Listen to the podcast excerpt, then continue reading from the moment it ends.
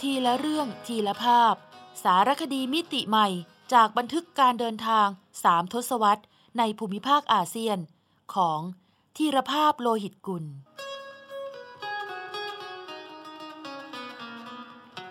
อ่านโดย สมปองดวงสวัย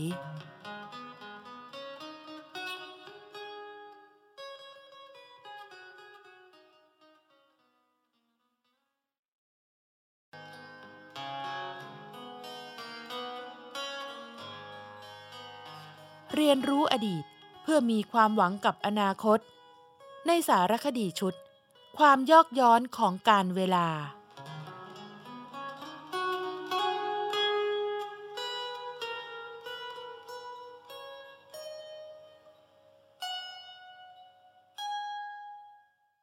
ปฏิบัติการพ่อล่ามแม่ล่าม วาระแห่งชาติ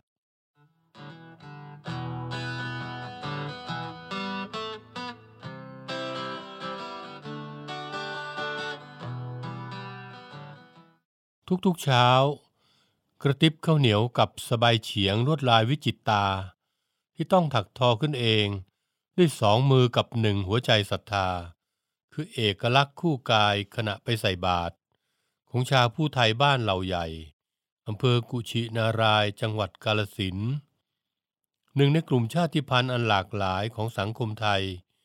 ซึ่งถือว่า ใครที่ต้องหยิบยืมผ้าสบายเฉียงของคนอื่นมาใช้ หรือถึงขั้นต้องไปซื้อหามาพาดบ่า เป็นเรื่องน่าละอายใจยิ่งนัก เพราะการทอผ้าเป็นสิ่งสำคัญ ในวิถีชีวิตชาวผู้ไทย การทอผ้าไว้ใช้เอง ถือเป็นหมุดหมายของชีวิตสาวผู้ไทย ว่าพร้อมจะออกเรือนไปมีครอบครัวแล้ว ขั้นตอนการเข็นฝ้ายหรือปั่นฝ้ายหรือเตรียมเส้นได้ไว้ถักทอ จึงเป็นเรื่องสำคัญไปด้วย โดยมักจะเตรียมกันตอนค่ำไปจนถึงดึก ที่ควงหรือที่ลานหน้าบ้าน ไว้สำหรับการทอผ้าตอนกลางวันของวันพรุ่ง ลงควงเข็นฝ้าย หรือลงโคง ในสำเนียงผู้ไทย กลายเป็นหนึ่งในขนบประเพณี เพราะเป็นโอกาสให้หนุ่มๆ ได้มาพูดมาคุย มาทำความรู้จักสาวที่หมายปอง ฝ่ายสาวๆ เข็นฝ้ายไปนานๆ อาจเบื่อหน่าย หรือง่วงเหงา ก็มีหนุ่มๆมาเป่าแคนมาชวนคุย มาช่วยต่อฝ้าย แล้วก็ได้ทำความรู้จักกัน โดยจะอยู่ในสายตาของพ่อแม่ เพราะพูดคุยกันกลางลานบ้าน หนุ่มผู้ไทยจะเวียนคุยตามข่วงต่างๆ จนกว่าจะเจอสาวที่ถูกใจ ฝ่ายสาวก็ได้รู้จักหนุ่มหลายคน เพื่อสิทธิ์ในการเลือกคนที่ถูกใจที่สุด มาเป็นคู่ครองได้อย่างเท่าเทียมกัน นับเป็นขนบประเพณีที่แก้ปัญหาการคลุมถุงชน อันชาญฉลาดและงดงามอย่างที่สุด แม้วันนี้ประเพณีลงข่วงเข็นฝ้าย จะสูญหายไปจากวิถีผู้ไทยแล้ว แต่คู่บ่าวสาวชาวผู้ไทยยังรักษาธรรมเนียมการมีพ่อล่ามแม่ล่ามไว้ เพื่อชีวิตการครองคู่ที่ราบรื่น ยืนยาวเช่นในอดีต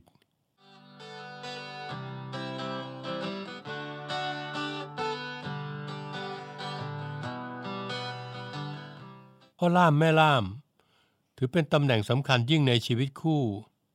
เป็นภูมิปัญญาล้ำเลิศของบรรพชนผู้ไทย ในการสร้างสถาบันครอบครัวที่เข้มแข็ง และสังคมร่มเย็นเป็นสุขพระเมื่อชายหนุ่มกับหญิงสาว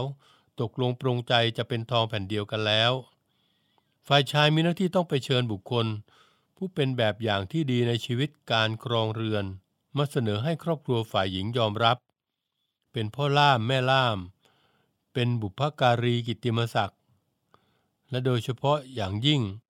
เป็นที่ปรึกษาปัญหาการครองเรือน ให้คู่บ่าวสาวไปจนตลอดชีวิต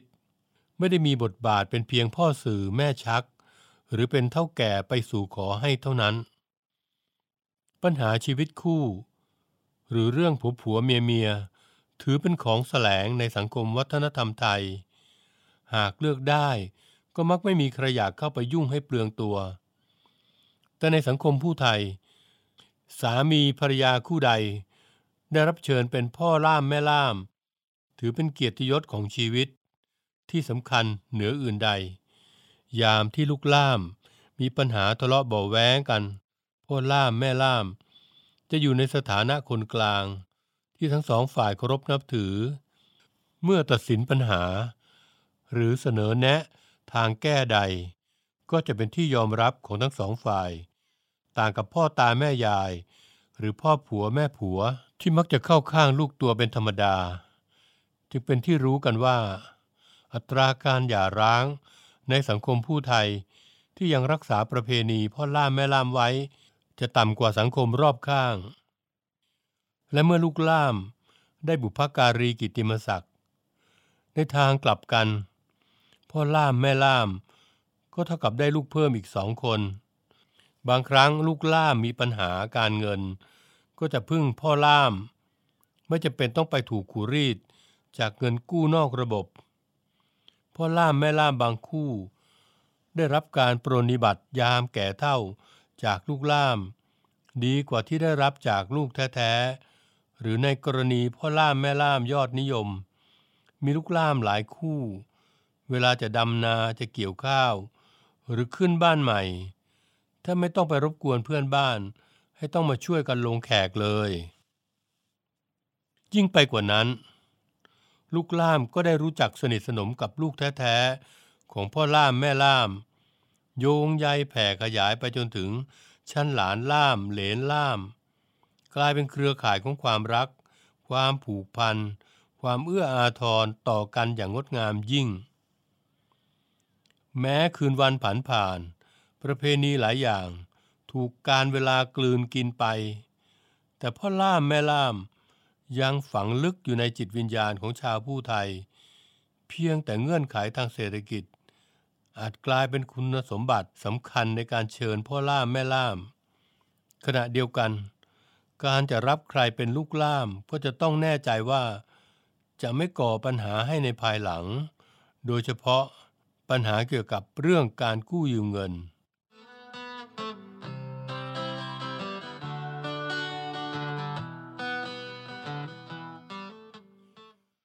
ผมคิดว่าฐานะทางเศรษฐกิจของพ่อล่ามแม่ล่าม มีความสำคัญ อย่างช่วงสงกรานต์หรือปีใหม่ ลูกล่ามพาหลานล่ามมาไหว้ เราก็ต้องมีของขวัญให้เขาเป็นการตอบแทน แต่ก็ไม่ใช่สิ่งสำคัญที่สุด การเป็นแบบอย่างที่ดีในชีวิตครองเรือนต่างหากที่สำคัญกว่า อาจารย์สนั่นและอาจารย์ประคองนนทมาศชาวผู้ไทยบ้านเหล่าใหญ่กาลสิน ผู้มีลูกล่ามมากที่สุดถึง 8 คู่ แสดงทัศนะ พร้อมกับยืนยันว่า การได้รับเกียรติให้เป็นพ่อล่ามแม่ล่ามถึง 8 คู่ ถือเป็นความภาคภูมิใจ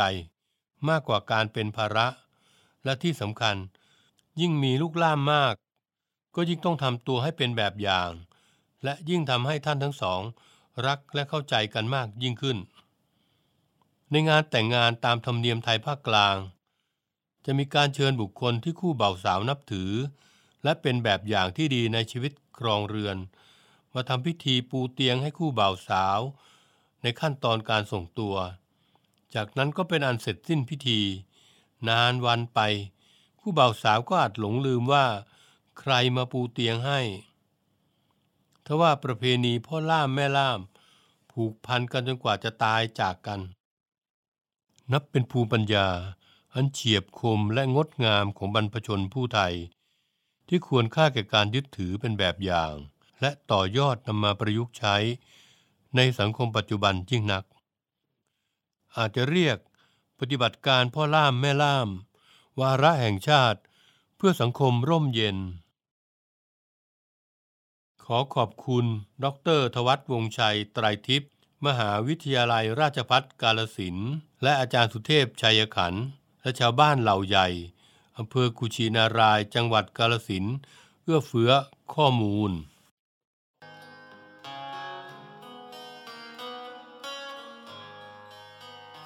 เรียนรู้อดีตเพื่อมีความหวังกับอนาคต ในสารคดีชุด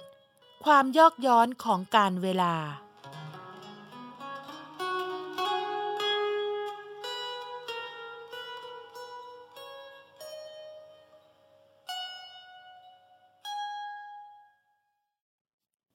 มะพร้าว ในภาพข่าวพ่อ แผ่ร่มเงาให้ชาวเลร่มเย็น ก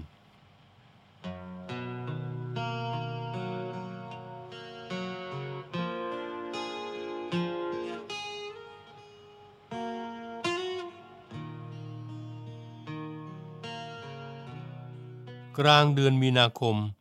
พศ 2562 ผมเดินทางไกลไปภูเก็ต เป็นครั้งแรกในรอบสามปีสามปีที่นอนป่วยอยู่ที่บ้าน จนสุขภาพดีขึ้น จึงล่องใต้ไปถ่ายทอดประสบการณ์ เขียนและถ่ายภาพสารคดี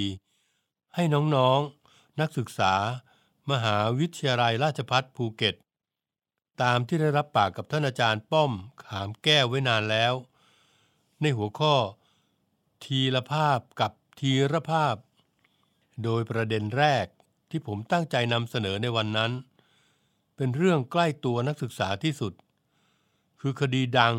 ที่สื่อมวลชนหลายแขนง พร้อมใจกันนำเสนอเมื่อวันที่หนึ่งกุมภาพันธ์ว่าศาลจังหวัดภูเก็ต พิพากษายกฟ้อง คดีพิพาทที่ดินชาวเลราวัยในจังหวัดภูเก็ต เนื่องจากหลักฐานชิ้นสำคัญ พระบารมีในหลวงรัชกาลที่ 9 ปกแผ่ ชาวเลราวัย ชนะคดีบุกรุก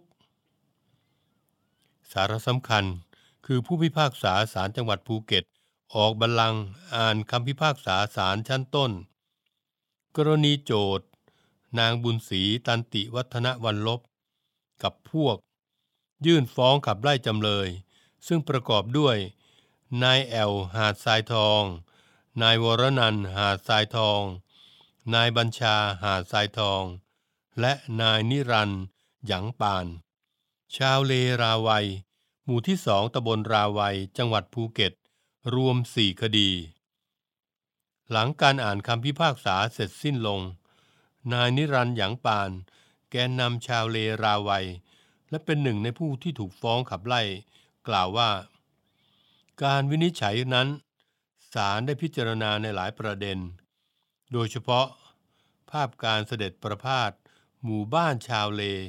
ของพระบาทสมเด็จ พระปรมินทรมหาภูมิพล อดุลยเดชรัชกาลที่ 9 เมื่อปีพศ 2502 ซึ่งมีภาพต้นมะพร้าวปรากฏอยู่ด้วยโดยโจทย์อ้างว่า ต้นมะพร้าวมีอายุ 10 ปี แต่จากการตรวจสอบของผู้เชี่ยวชาญพบว่า ต้นมะพร้าวดังกล่าว มีอายุกว่า 30 ปี ประกอบกับการพิจารณาของศาลพบว่า หลักฐานของโจทย์มีข้อพิรุธหลายอย่าง จึงพิจารณายกฟ้อง เพราะชาวเลเป็นผู้ถือใช้ประโยชน์ที่ดินมานาน ขณะที่ทางโจทย์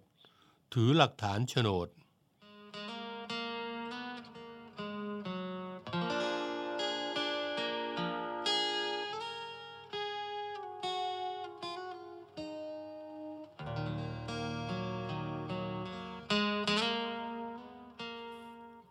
นายนิรันด์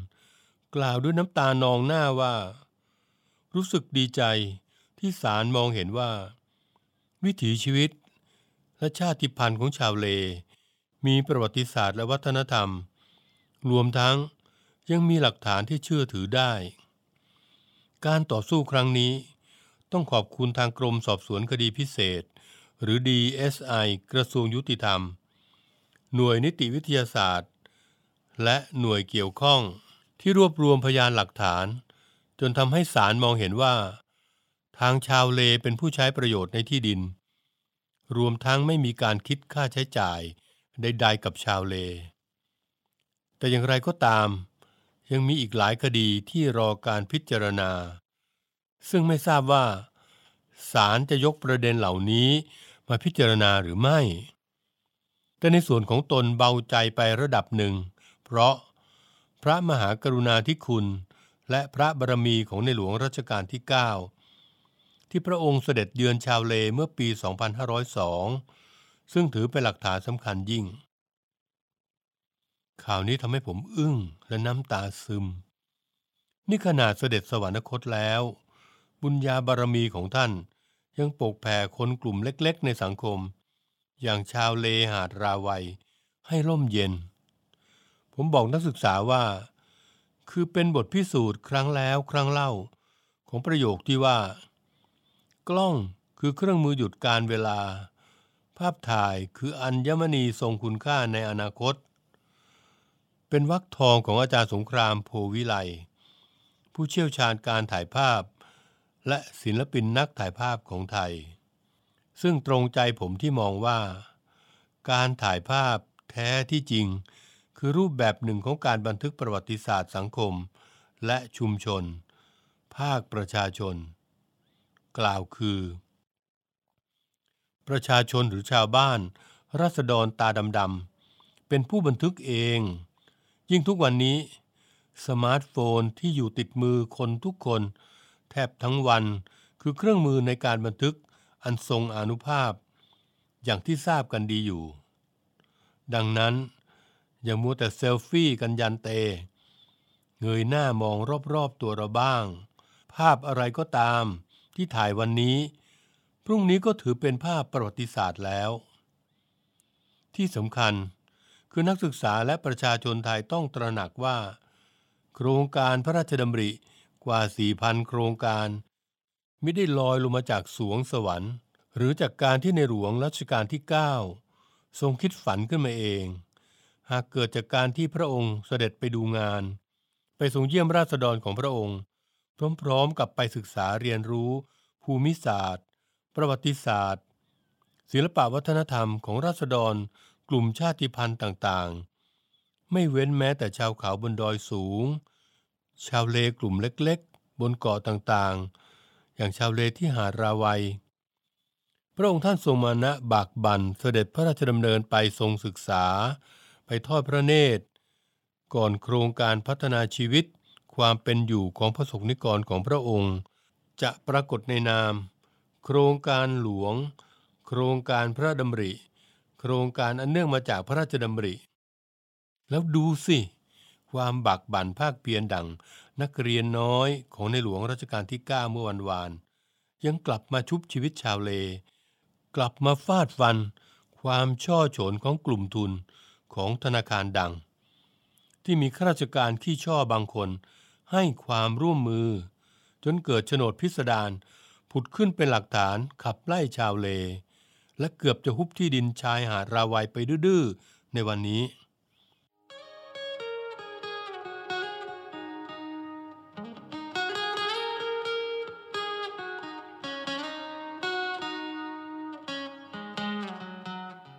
บ่ายวันนั้น หลังการบรรยายจบลง ผมไม่รีรอที่จะเรียนอาจารย์ป้อมว่า ผมอยากไปหมู่บ้านชาวเล เผ่าอุลักราโวยที่หาดราวัย ถึงแดดร้อนแรงปานใด ขอให้ผมได้ไปเห็นต้นมะพร้าว ในข่าวพระบาทสมเด็จพระเจ้าอยู่หัวรัชกาลที่ 9 เสด็จหาดราวัย และทรงเยี่ยมราษฎรชาวเล เมื่อปีพศ 2502 เป็นบุญตาสักครั้งหนึ่งในชีวิต ซึ่งทำให้ผมได้พบลุงหงีดดำรงเกษตร ผู้นำชาวเลอีกท่านหนึ่ง ชี้ให้ผมดูหินก้อนใหญ่จำนวนมาก กับแท่นปูนที่ในระหว่างการสู้คดี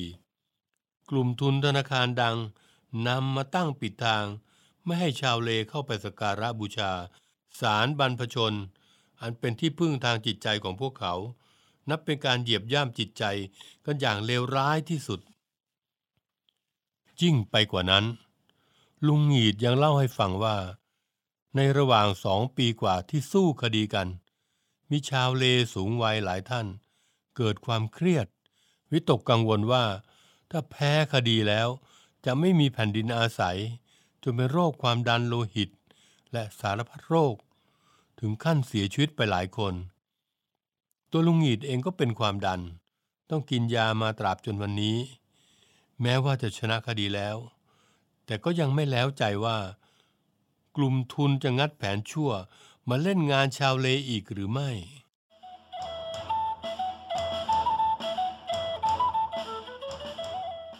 ซอกแซกอาเซียน ทุกซอกทุกมุมของอาเซียนมีเรื่องราวที่ค้นหาได้ไม่รู้จบ โดย กิติมาพรจิตราธร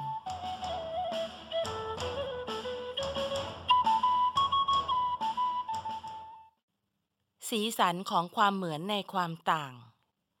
ภูมิภาคอุตสาคเนหรืออาเซียน ประกอบด้วยผู้คนที่มีความแตกต่างในวิถีดำเนินชีวิต มีศรัทธาในศาสนาอันหลากหลายนะคะ มีรสนิยมในการรังสรรค์ศิลปะวัฒนธรรมที่ไม่ซ้ำกันเลยทว่าความแตกต่างหลากหลายของสังคมอาเซียน นอกจากไม่ก่อให้เกิดความขัดแย้งแตกแยกแล้ว ยังถือเป็นต้นทุนสำคัญ ดึงดูดผู้คนจากทั่วโลกให้มาเยือน ด้วยความประทับใจในอุปนิสัย อบอุ่น อ่อนโยน เปี่ยมด้วยรอยยิ้ม และน้ำใจไมตรีอีกด้วย และหากพิจารณาอย่างลึกซึ้ง จะพบว่า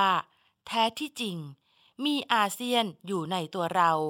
และมีตัวเราในอาเซียนมาเนิ่นนานแล้วค่ะ ตัวอย่างเช่น เครื่องดนตรีอังกะลุงของไทย ดัดแปลงจาก อุงคลุงของชาวเกาะชวาแห่งอินโดนีเซีย โดยครูหลวงประดิษฐ์ไพเราะ สอนศิลปะบรรเลง ภายหลังจากตามเสด็จ เจ้าฟ้าพานุรังสีสว่างวงศ์กรมพยา พานุพันธ์วงวรเดช เสด็จชวา เมื่อปีพุทธศักราช 2451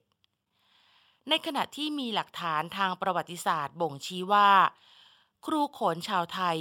ซึ่งถูกกวาดต้อนไปเป็นเฉลยศึก คราวเสียกรุงศรีอยุธยา ครั้งที่สองในปีพุทธศักราช 2310 เป็นผู้ฝึกสอนให้ชาวพม่า รู้จักการแสดง รามายณะ หรือยามาแซดดอร์ในภาษาพม่า จวบจนปัจจุบัน รามายณะ มีสถานะเป็นนาฏศิลป์ประจำชาติแขนงหนึ่งของพม่าค่ะ ในประเทศไทย ครุฑถือเป็นสัญลักษณ์หนึ่งของพระเจ้าแผ่นดิน อินโดนีเซียก็มีตราแผ่นดินเป็นรูปครุฑมีสายการบินแห่งชาติชื่อการูดาซึ่งคือการออกเสียงคำว่าครุฑด้วยสำเนียงชาวชวาว่าคารุธาและกลายเป็นการูดาในที่สุดค่ะ อีกทั้งชาวชวายังแสดงรามายณะมาช้านาน เช่นเดียวกับอีก 6 ประเทศอาเซียน ที่ส่งคณะนักแสดง รามายณะมาร่วมงาน มหกรรมรามายณะอาเซียนที่ประเทศไทยจัดขึ้น อันบ่งบอกว่า ในท่ามกลางความแตกต่างทางเชื้อชาติ ศาสนา แท้ที่จริง ชาวอาเซียนมีรากร่วมทางวัฒนธรรมเดียวกัน อย่างปฏิเสธไม่ได้ค่ะ